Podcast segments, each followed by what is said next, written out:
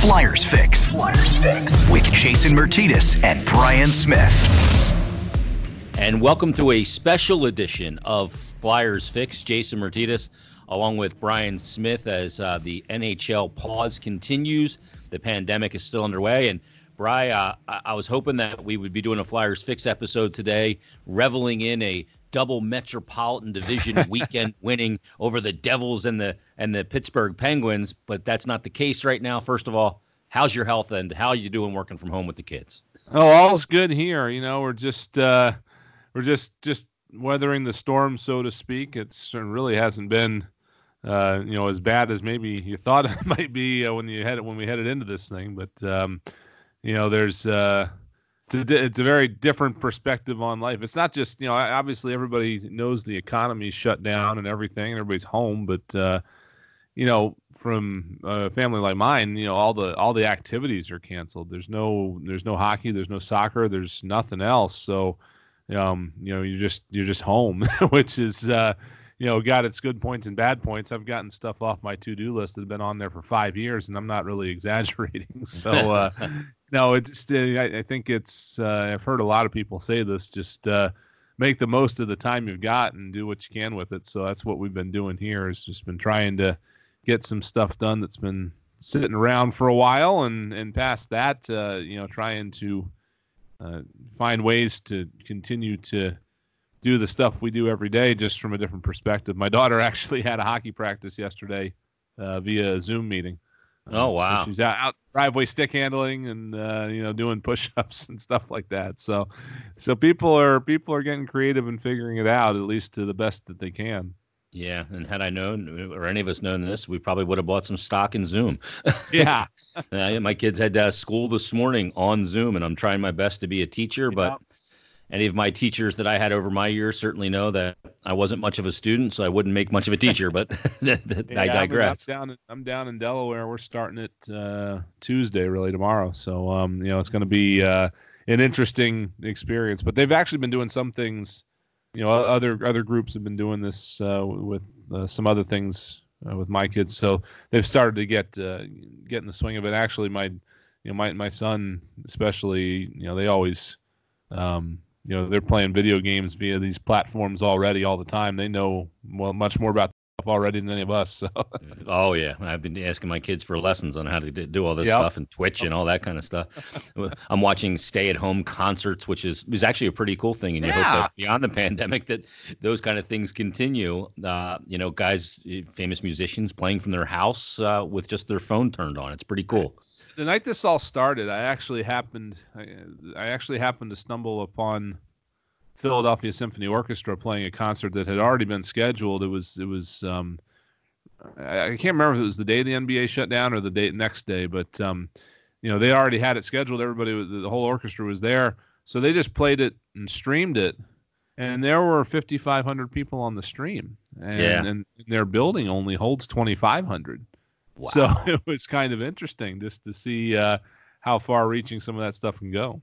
Yeah, well, it's it's a new way right now, and uh, the government uh, in Pennsylvania shut it down through the 30th. It looks like that's the national thing, as uh, uh, the president made that declaration the other day as well.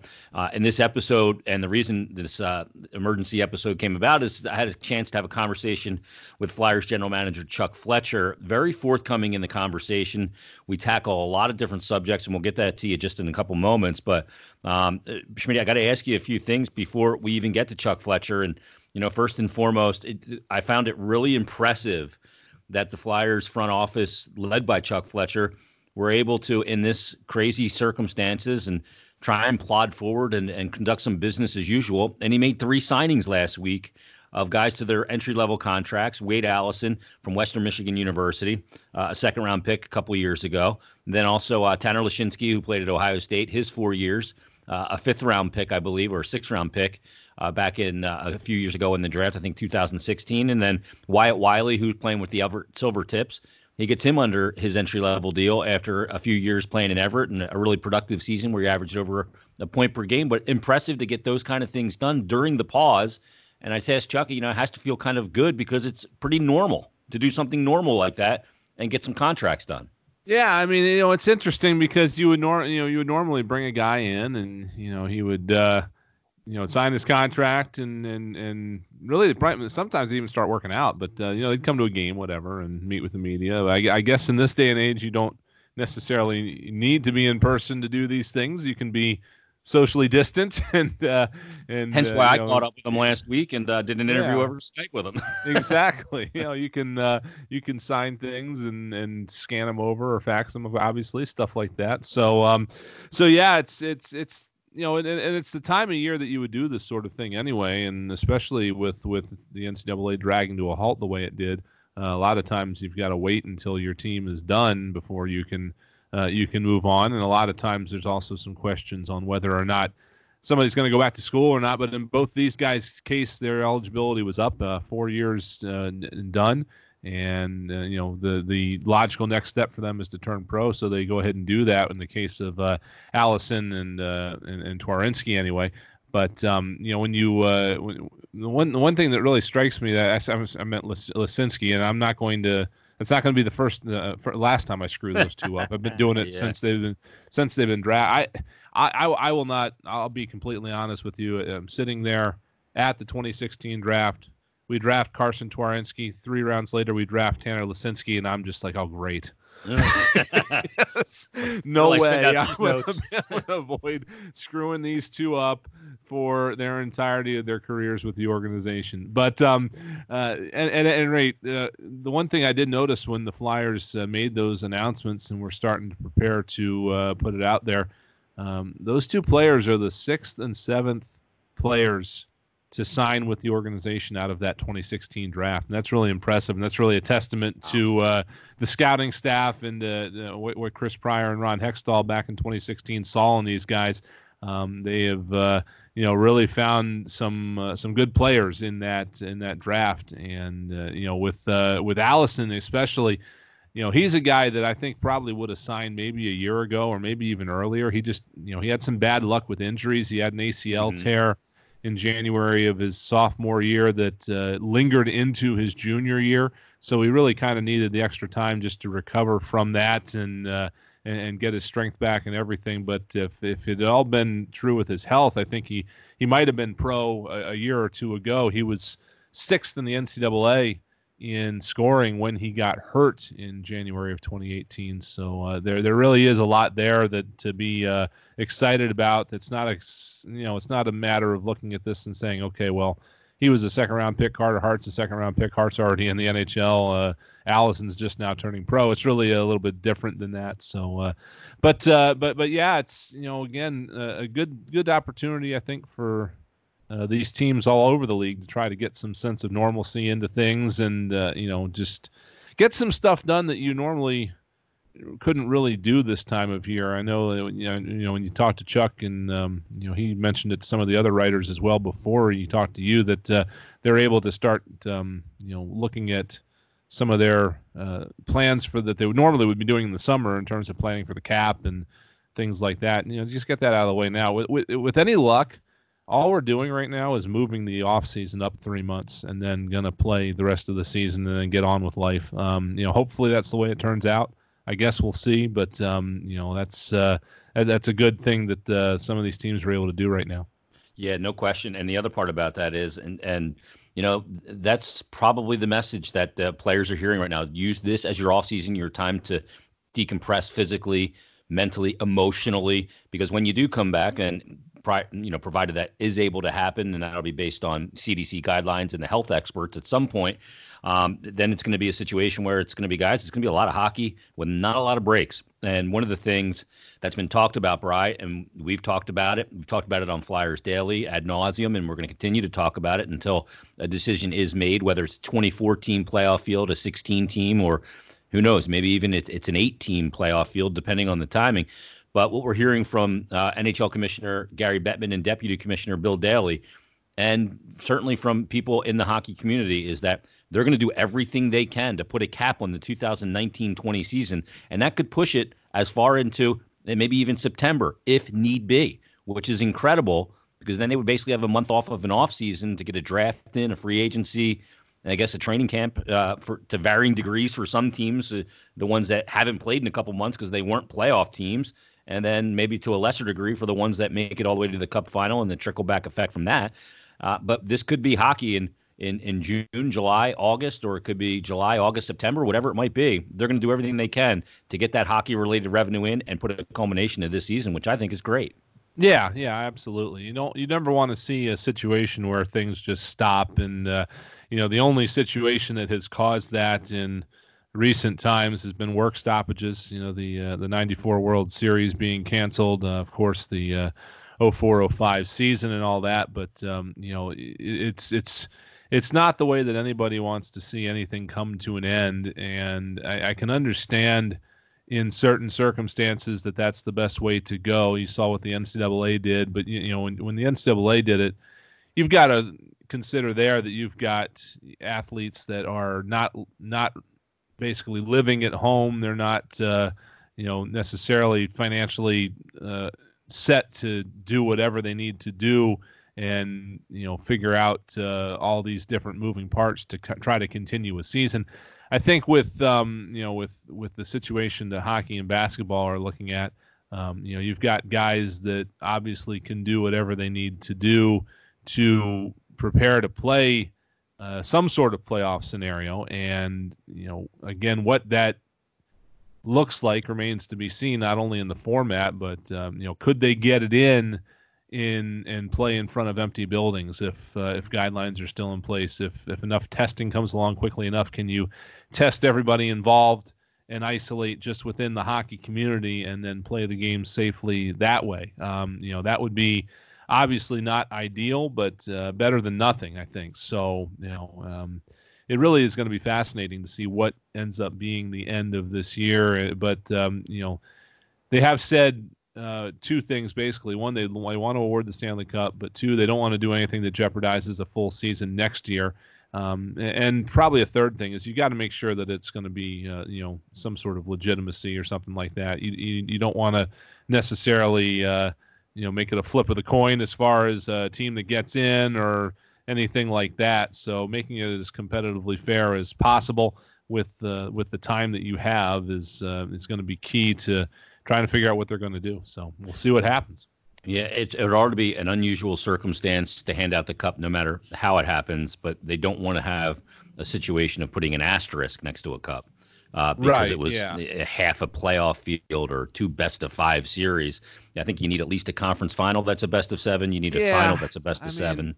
I, I Yeah. can I, I think I think if they do something that they've done before, then you can probably go ahead and feel good about it. I mean, you know, up until I don't know off the top of my head, but relatively recently, the first round was best of five. Um, You know, Mhm. the first I remember couple best of rounds, of three. Yeah. there was a best of three uh, time frame as well. I don't know they want to go that route, but um, you know, I I think if they decide that they're going to resume, um, the, the first thing you have to do is figure out how to set the field, and and it's almost it's almost set the way that it is. The one thing they're going to have to look at is the bottom half of the Eastern Conference, which was so tight uh, when they got to this point of the season. Um, you know, just trying to figure out a, a fair way to determine that final playoff field, whether that's to um, you know, do do play in games or, or what I don't even know, but I'm sure the NHL has been putting a lot of thought into how they might want to approach something like that. I I, I would be very I would be very nervous about um, the the public uh, the the public pers- uh, interpretation of a playoff that included fewer than 16 teams. Um, I, I think that might be more likely to have people talking asterisks than if you um, yeah. made some sort of determination as to how those teams got in or if you played shorter series. But um, but I would be fine with if, if if time dictated it, best of five series to get you to the conference finals and go best of seven from there.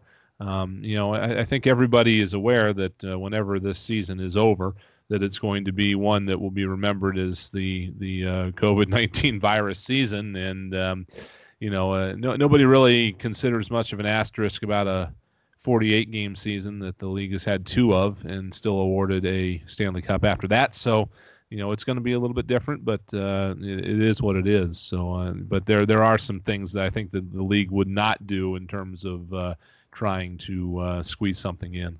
Yeah, and I was surprised Bill Daly even spoke to you know playing playoff games you know in August in, in a place like Tampa where it's not just heat. Yeah. Really, the, the, the enemy of ice is not really the heat. You would think it is, but it's actually the humidity. Right. Uh, but with technology today and, and abilities to to suck humidity out of these buildings, I mean, they would be put to the test in a market like Tampa, um, I, for sure. I don't know why I remember this. I always have. There were, when there was a line in Sports Illustrated back in the early '90s when the Miami Heat had shown up, and then the Florida Panthers showed up not too long after. They wanted to name the hockey team the humidity so they could say it's not the heat that's so bad, it's the humidity.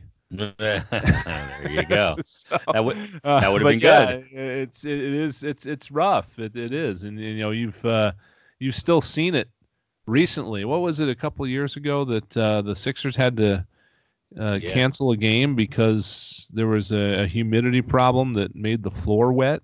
it was coming up through the floor from yeah. the ice. Yeah, that's yeah, the thing absolutely. that a lot of people forget about. I mean, it's obvious if you look at it, but um, yeah. and think about it for a few minutes. But the ice is under the court, um, yep. so it is a huge challenge. To I mean, I, I I can't tell you how impressive it is. The people at the Wells Fargo Center run that building when you try. You I mean, we, the weekend that this was the week, the first weekend that the building was closed.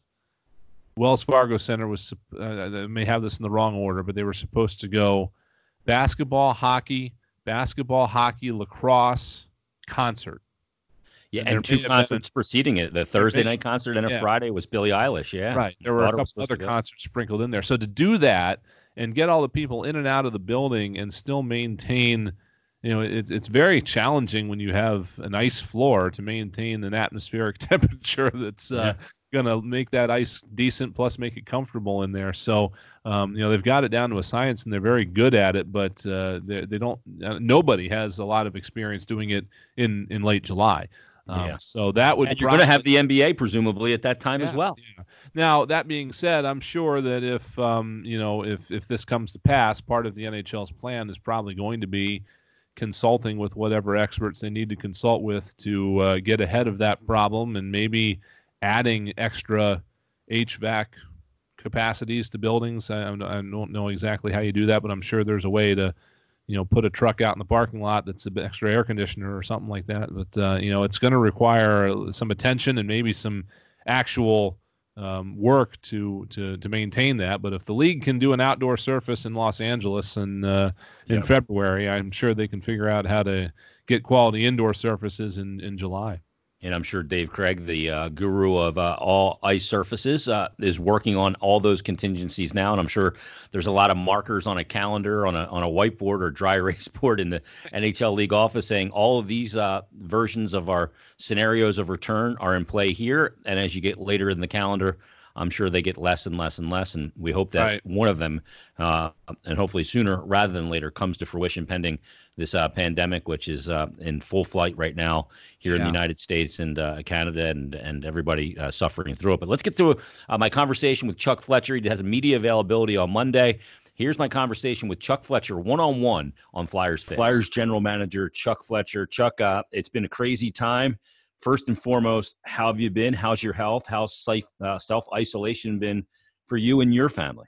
You know, it's it's been fine. It it, it is what it is. We're uh, we're all doing fine. We're uh, spending a lot of time with each other, our family. I have two kids and my wife and I, and uh, trying to self isolate and stay out of the way of of everybody else and, and do our part. But uh, you know, we're we're fortunate. There's a lot of folks out there that are working on the front lines, and you know, the doctors, the nurses, hospital workers, first responders, and, and everybody else that's working hard to keep our economy going and essential services going. So uh, those those folks have the tough job. We just have to stay home and stay out of the way. And uh, I think we're, we're, we're doing our best. Yeah, adherence is such a big thing right now. Uh, it really has been probably uh, the most bizarre hockey year for you by far. From Nolan Patrick's migraine issues, obviously the Oskar Lindblom diagnosis, and and everything that's going on with that. And our prayers are with him um, and now this, and yet the organization keeps moving in a great direction. Now it's difficult, and as many curveballs as you've kind of seen this year. How have you remained focused uh, to keep this Flyers team a sustainable contender after what they've uh, accomplished so far this year? You really moved the ball despite some really challenging circumstance. Yeah, it's been a been a different year for sure. Plus, we started the year in Europe. Uh, there, has been a lot of positives and then some real tough real life situations. You, you, mentioned Oskar Lindblom and Nolan Patrick dealing with some serious health issues, and, and and now we're in the middle of a of a pandemic. So, I mean, those things are way more important than hockey, and, and there's not really a GM handbook that has chapters on these types of things. So I think we all just try to do the best we can. And, and uh, make the right decisions. And and uh, you know, I think we, you know, just from a hockey standpoint, which again is a real small slice of life right now, but I, I think we've we have a good organization here. We have good people. Um, you know, we have good hockey players, and I think we're set up to, you know, to compete uh, whenever we, we get back and we're allowed to play hockey again. And, and whether it's uh, we, uh, continuation of this season or just next season, whatever whatever the reality may be, I think we're excited about where we're going as a franchise, and and uh, you know, and again, I hope people like Oskar and Nolan can be a part of that future as well, and and uh, everyone's able to get through this current situation. Yeah, there is, you're right. There is no hockey handbook for this, but you do have a tremendous resource in your father. Have you have you kind of uh, used him as counsel at points? Yeah, I, I, speak with him all the time. Obviously, just checking in on him, and and between him and, and people like uh, Bob Clarke and uh, Paul Holmgren, uh, Billy Barber, uh, Dean Lombardi. They're, uh, you know, very fortunate to have a lot of very experienced, uh, quality human beings that uh, work with me and, and uh, help me. So it, it's it's it's always great to speak to those folks just to see how they're doing first and foremost. But they always have great insight. They've they've seen and done a lot more than I have in my life. So it's it, I've speak to one of them almost every day. Uh, certainly, my dad a lot. I spoke with Bob Clarke yesterday. I spoke with Homer a couple days ago.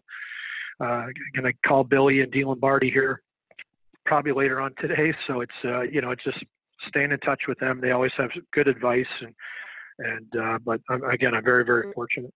Uh, Chuck, when you, when when did you know this was going to have the impact that it did? I, I, don't I don't really mean globally. Uh, obviously, it's had a huge impact globally on all of our lives, anybody that lives on this planet. Uh, but when did you know that this would have the impact on the NHL? Was it was it when Rudy Gobert uh, tested positive in the NBA? Is that when this all became big reality for you? And how did you kind of compartmentalize that um, and kind of you know taking stock and going, okay, this is going to stop right now, and there's nothing we can do about it and there's more important things but uh, when did you know it would have this kind of impact? Well uh, i would say a, a, week or so before you started to see that this wasn't just going to be a you know a virus that that uh, had a small impact. It, it, you know the it started to become more and more real uh, in, in, early march and i'm sure for a lot of people even well before then. But in terms of the hockey world i think we started to uh, think about, wow, uh, this could impact our ability to play games. Are we going to play in empty arenas? And and then uh, when the NBA stepped forward like that and, and, and announced about Rudy, I remember we were in Tampa Bay getting ready to play the next night, and I remember thinking to myself, "We're we're not playing. I mean, this is yeah. this is uh, this is hit, and this is really impacting uh, you know the everyday life that, that we have as, as, an organization and a hockey team and our ability to do what we do. So I think we at that point we realized that uh, this was this was going to be a big deal, and and uh, you know your your thoughts sh- uh, shift pretty quickly from you know how do we play and under what circumstances do we play to we, we just got to make sure everybody uh, let's let's get them safe, let's get them home, and and I you know I give our our league a lot of credit to the commissioner and Bill Daly. I think they before we had any positive cases, they just said, "Hey, this is it's going to be inevitable. It's going to it's going to hit hockey like it hits every part of life, and we got to shut down. We got to hit pause here and and get everybody isolated and and uh, safe, and and uh, hopefully we can come back at a certain point in time and and and, and be better for it. But uh, yeah, it, kind of hit there. I would say in early March, it just every day you just started saying, "Wow, this is." This is bigger than what I realized.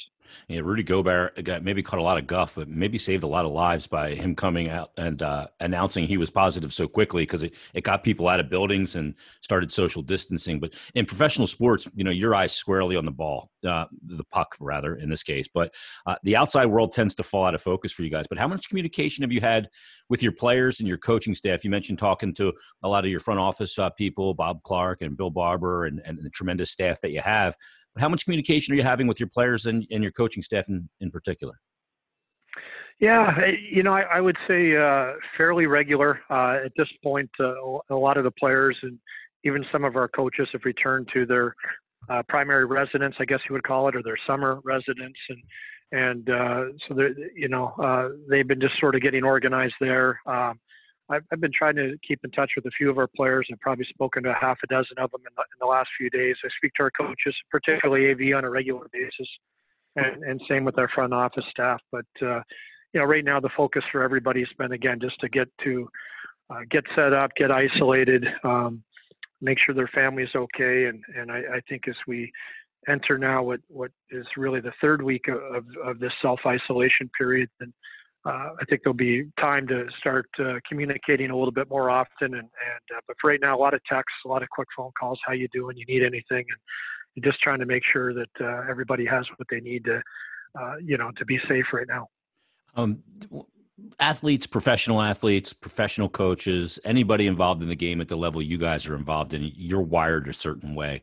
Did you get a sense of any kind of the level of disappointment from the players uh, that the pandemic, you know, necessitated the pause and that the team really come together and cement itself as one of the top teams in the league and how the players handled this pause mentally and and how's the coaching staff handled it mentally because it is a tough thing to just turn off a faucet when you weren't expecting to turn it off well, I think the biggest challenge is no different than probably anybody, uh, whatever you mm-hmm. do in mm-hmm. life, whether you're a student or you work. I mean, you, you have a certain routine and you do a certain thing every day, uh, you know, in terms of uh, how you go to work or how you go to class or, you know, uh, your activities and the things you're involved in and, you know, where you volunteer and what teams you coach or whatever it may be. And all of a sudden everything stops. I think there's, uh, uh, you know, it, it, you have to create a new normal, and I think that's been the biggest challenge for everybody, not just uh, uh, not just hockey, you know, in, in terms of playing games, but it, you know, your life just completely stops, and, and your routine is vastly different than what it ever has been. It, it takes time to adjust to, but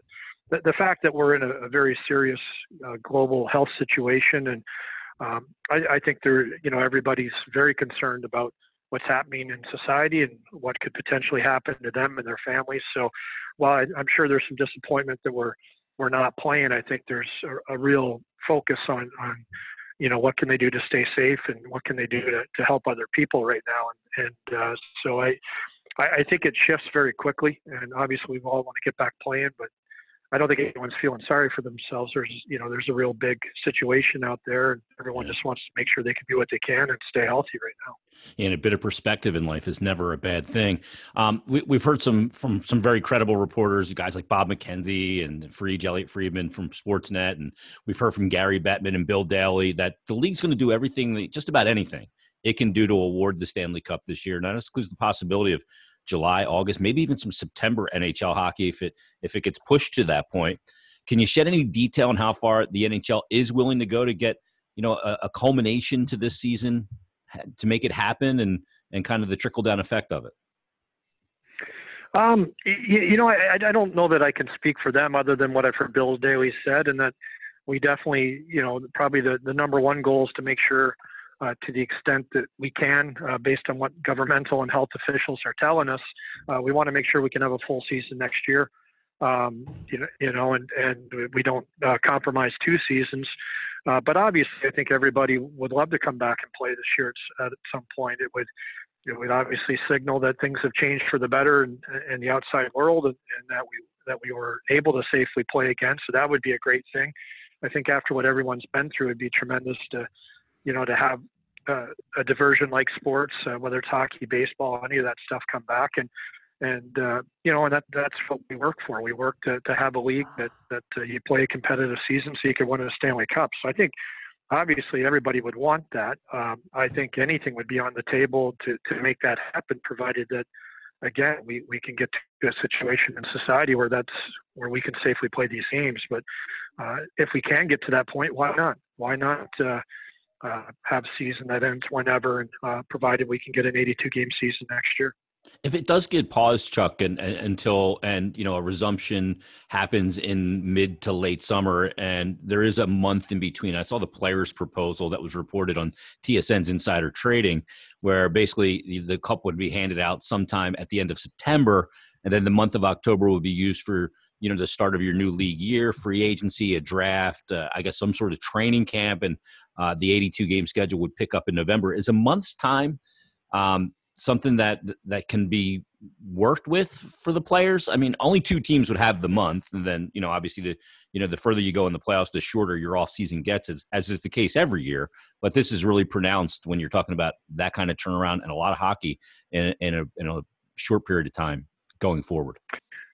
Yeah, again, this is just my opinion. I I don't see why not. I mean, if that is the situation you you laid out uh, happens, that would mean that everybody would have three or four months off right now to to yeah. rest and recharge their bodies. So um, it would be different. Uh, it certainly uh, wouldn't be normal. Um, I'm sure there'd be some challenges, but uh, but in the scheme of things, I think that would be uh, that could certainly workable, and, and and the players it maybe wouldn't be the normal resting routine that they would have, but they would still have time to, to rest and recharge because let's be honest, that's that's what uh, that's what most hockey players are doing right now. We're self isolating and they're getting their rest. They're able to work out a little bit, but no one can skate. And so people are spending time with their families, trying to stay safe and resting and, and, and probably doing push ups, pull ups, that type of thing. So, um, you know, there's not a lot of, uh, no one's taking any contact right now. So I, I think guys will come back really rested and bodies healed and, and uh, there'd be challenges in what you propose, but I think it, I, certainly I think it could work. Yeah, and, that's probably is that the message almost like guys, hey, this this might be your off season. this may be the time when it's time to to decompress both physically and mentally and emotionally. It's it's a tough thing to do. But but Chuck, the one thing is is the salary cap uh, obviously could be affected, and we don't know how this is going to, um, you know, if there's going to be a resumption, when it's going to be, to what level, what kind of hockey related revenue. Uh, will be made up of what's considered lost at this moment. Um, and the escrow for the players is a big uh, you know talking point i'm sure for them. But is this an opportunity for the league and the players to get together and address these issues together deal with it and find a pathway maybe to a new cba deal and and find labor peace like the nfl just did for uh, a long period of time? Is this a good opportunity for that? Well uh, again I, i'm not involved in any of that i just know i've read comments from from bill daly and as well as from don Fehr, and I, I know there's a high level of cooperation going on right now, as you would expect in, in this crisis, where uh, they're dealing with things in real time and, and, and health issues and, and all kinds of issues involving our players and our staff and trying to do the best we can for everybody and, and, and uh, help out the best we can in, in overall society. So there, there, there's a high level of communication and cooperation right now. And certainly that I'm sure bodes well for the future, um, yeah. you know, as to what it can lead to I'm not sure, but I, I, I do agree with your premise, though that you know there's there's opportunity in anything, and as crazy as things are right now, and and regrettable and and, and scary, um, you know, these sometimes in these situations, new opportunities come up, and and and some positive things come out of it, and and I I'm an I'm always an optimist, and I, I'd like to think that we can get to a better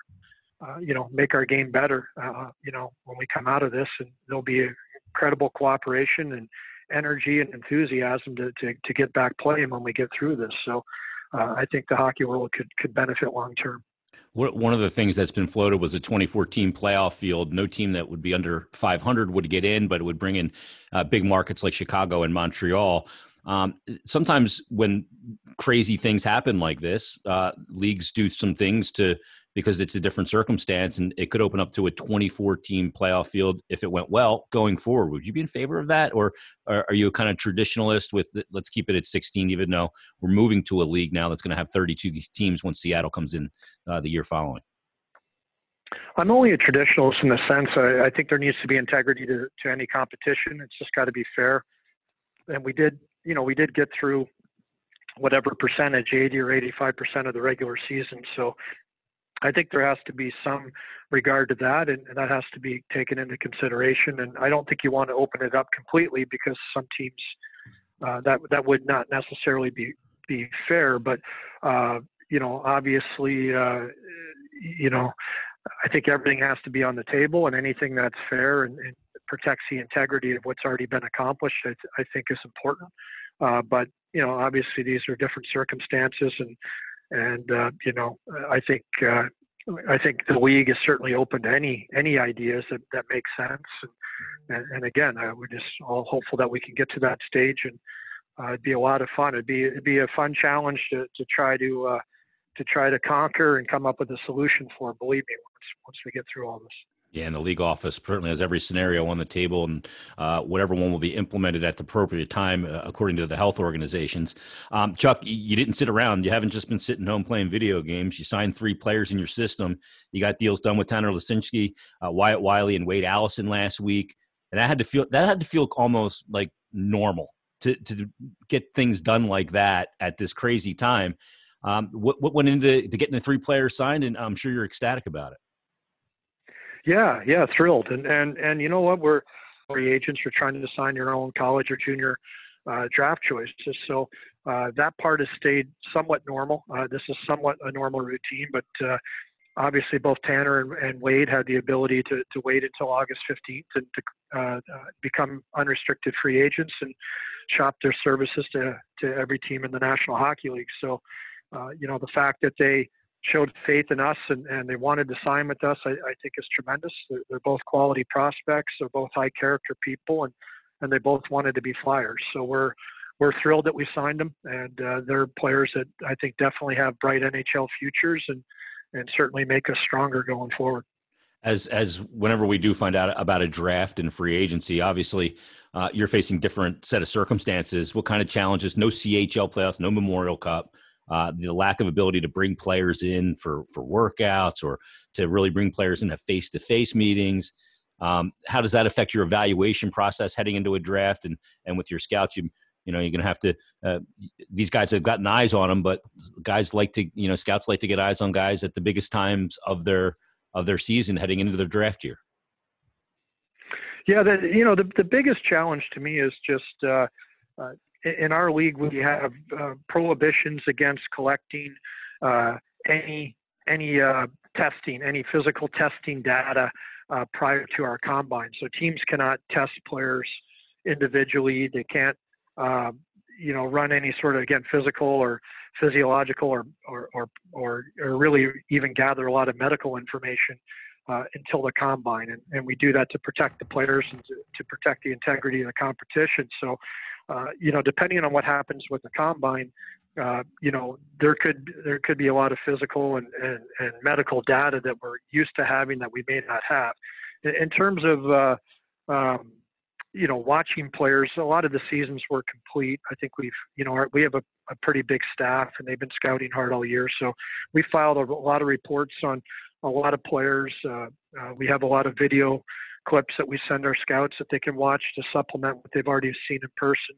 Uh, they're working hard on their list now. So, in terms of knowing the players and seeing the players from a hockey standpoint, I think we're very confident. Our guys do homework all season in terms of meeting with coaches and, and talking to, to billet families and what have you for, uh, you know, where these players are playing and getting to know them and doing background research. So I think we, you know, we've done a lot of uh, investigation that way. It's, it's, you know, the biggest thing will be just um, how are how are we going to get some of this data in terms of uh, the testing results and, and their medical reports. So the medical side's probably easier than the other side in terms of the league being able to provide that for us. But it, it's uh, it's going to be different, but it'll be different for everybody. And uh, but we're I think we're in a good spot right now. Yeah, certainly the medical stuff uh, is one thing. The subjective side of it's the other. Um, let's talk about your injured players because heading into the pause, uh, obviously Nolan Patrick hasn't played a shift this season, but James Van Riemsdyk was dealing with the hand, and Phil Myers. Uh, if you are to get a resumption, um, should we assume at least two of those, JVR and Phil, are ready to go? And uh, do you have any update on the status of Nolan Patrick? Yeah, well, first of all, with Nolan, it, it's it's status quo. He's back home in, in Manitoba. Uh, you know, he's generally been feeling better for about the last six, seven weeks. Um, Great. His conditioning levels have dramatically improved. Um, you know, without uh, you know, without the ability maybe to have some doctors look at him at this point in time, I'm not sure that uh, whether he'd be cleared or not in the next week or two. But he, again, he's trending that way, and um, you know, he's doing better, and, and everything is, is positive in terms of in terms of his health. Um, the other guys, uh, Nate Thompson would be cleared to play uh, as we speak now. Um, Phil Myers would probably be cleared in the, in the next week if we were still playing, and, and so both those guys would be uh, would be would be players. I think JVR would still be a week or two away. I think we originally said four to six weeks, and uh, right now we're at around three weeks, I believe. So he would be he he was a player that was either going to be uh, ready uh, for game one, uh, best case, and if not game one, uh, then it would have been maybe game three or game four. So he was going to be a guy that was, you know, was going to be right sort of on. Uh, you know, there could have been uh, a little bit of an issue there that he was ready for game one, but um, you know, obviously now with this pause, there won't be any issues. He's again, he's he's probably one one or two weeks away from being clear to play and he's a guy that takes tremendous care of his body. Now, Chuck, you guys aren't the only team uh, upon the resumption of play that's going to get players back, like we just talked about.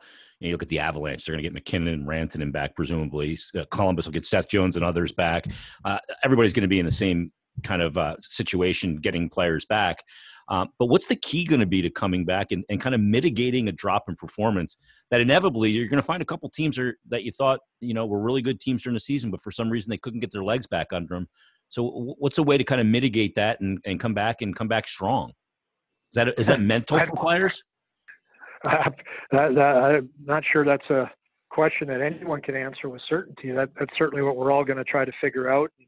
And no different, I think, than anybody in any walk of life. How do you just kind of restart and, yeah. and uh, be at the same level? But uh, you know, it's going to be different. Uh, guys will be in a different place physically. Uh, obviously, everyone's going to be at a different place mentally. Uh, you know, you, you have a 60, 70 game build-up to the regular season uh, when the pause happened and guys were kind of in peak uh, physical and mental condition. Everybody was bought in. Everybody was going a certain way. And, uh, you know, I don't know that it's realistic to just bring everybody back and expect players to be in the same place. But every team will have the same challenges. It'll be, you can, you know, so that'll be consistent and across the board. So there'll be fairness in that sense. But you're right. It, it would be uh, probably highly unpredictable. And, who knows how you know not everyone's going to be able to get back to where they were at the same pace. And and uh, and the teams that that figure that out will will will probably be the teams that have the most success. So uh, who knows? We'll, we'll we're coaches are, are certainly thinking of,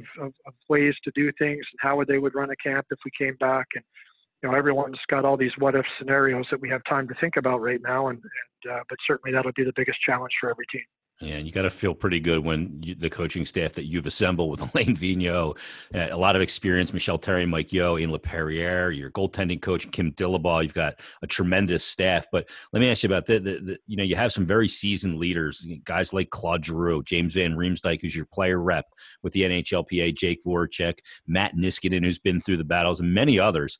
Um, that, that, that likely makes you sleep better given that scenario, knowing you have the leadership group that you guys have.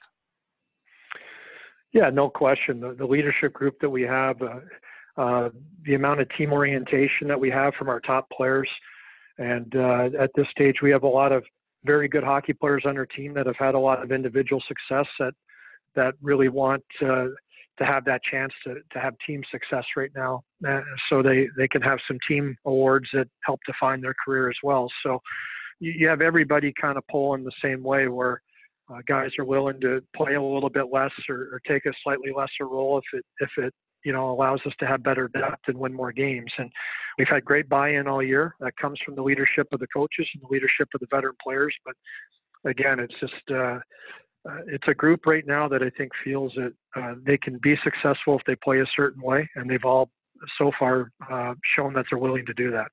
Well, the the one guy, and you brought him in in the offseason, he's had a tremendous effect on this team a pronounced effect on the ice and on the penalty kill, and just as a, a big uh, pivot, and you know, to have it that second line center position in Kevin Hayes. But the effect he's had off the ice has been probably equally as important, hasn't it? Yeah, he, is. Look, it's a long season. It's no different with any group in any walk of life. You uh, you don't want to have everybody wired the same way and have uh, everybody being super serious all the time. And, and Kevin Hayes has that ability to, to compete hard and, and uh, be able to, to flip a switch really and crank it up in terms of intensity and effort. But then he has the ability to, to uh, have a lot of fun and, and bring some life to your room. And, and uh, you know, it's a long season, a lot of road trips, so a lot of practice days, a lot of time hanging around each other. And, and he's brought a lot of levity and a lot of life uh, to our group, a lot of energy and again, when it's time to play, he knows how to play. So uh, not everybody can do that, uh, but you need different personalities, and, and Kevin's really fit in well.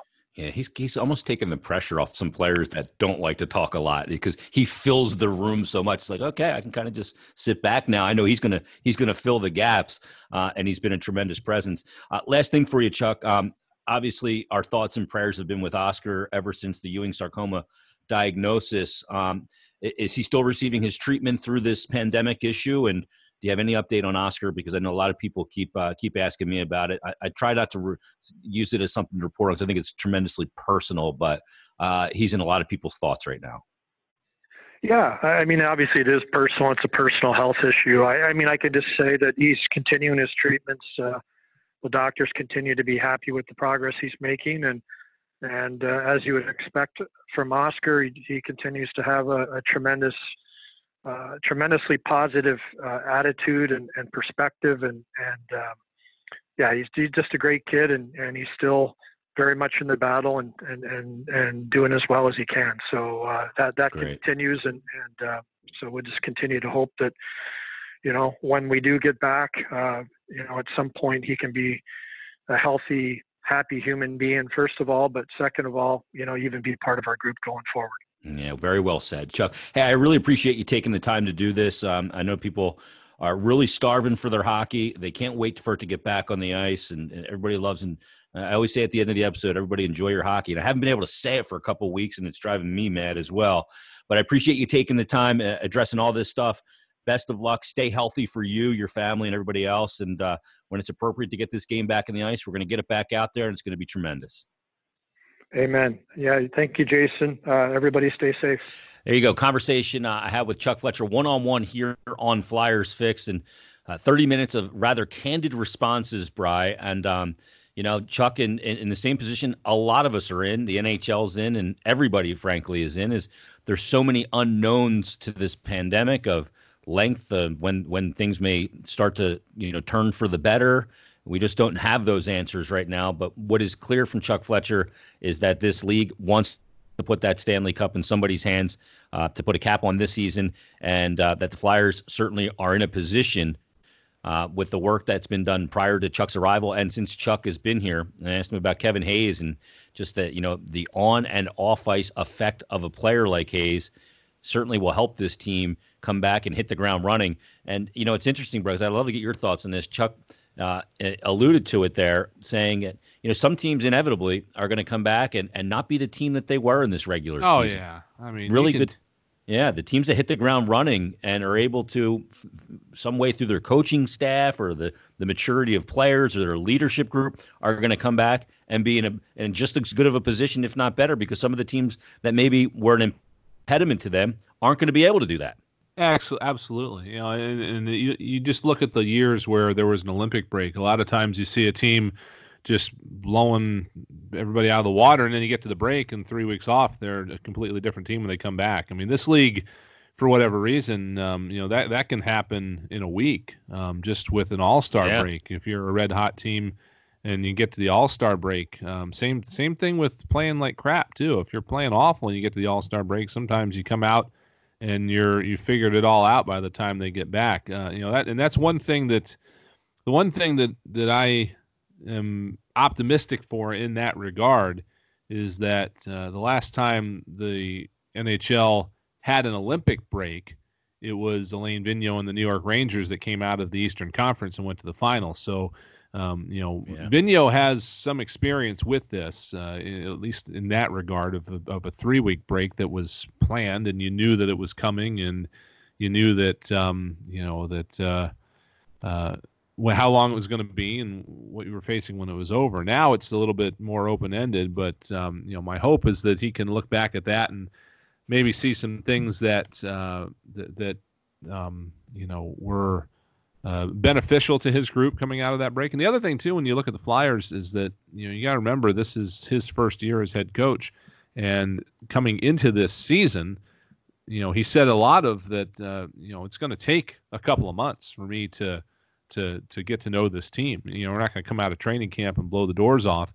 Um, you know a lot of times in that situation you look forward to year number two when a team has a full training camp to work on things, and uh, now with a lot with a lot more experience under their belts, the coaching staff goes in and uh, they have a better start. Well, it might be very beneficial in this case if because uh, they are talking about having a training camp before things resume, um, sure, which is you know yeah. saying maybe a, a, a two week training camp the Flyers, if they are able to have a two week training camp under this coaching staff, knowing what they know now after 69 games of this season, and then are able to go out of that training camp right into the playoffs, they might be in a better situation than any other team in the league.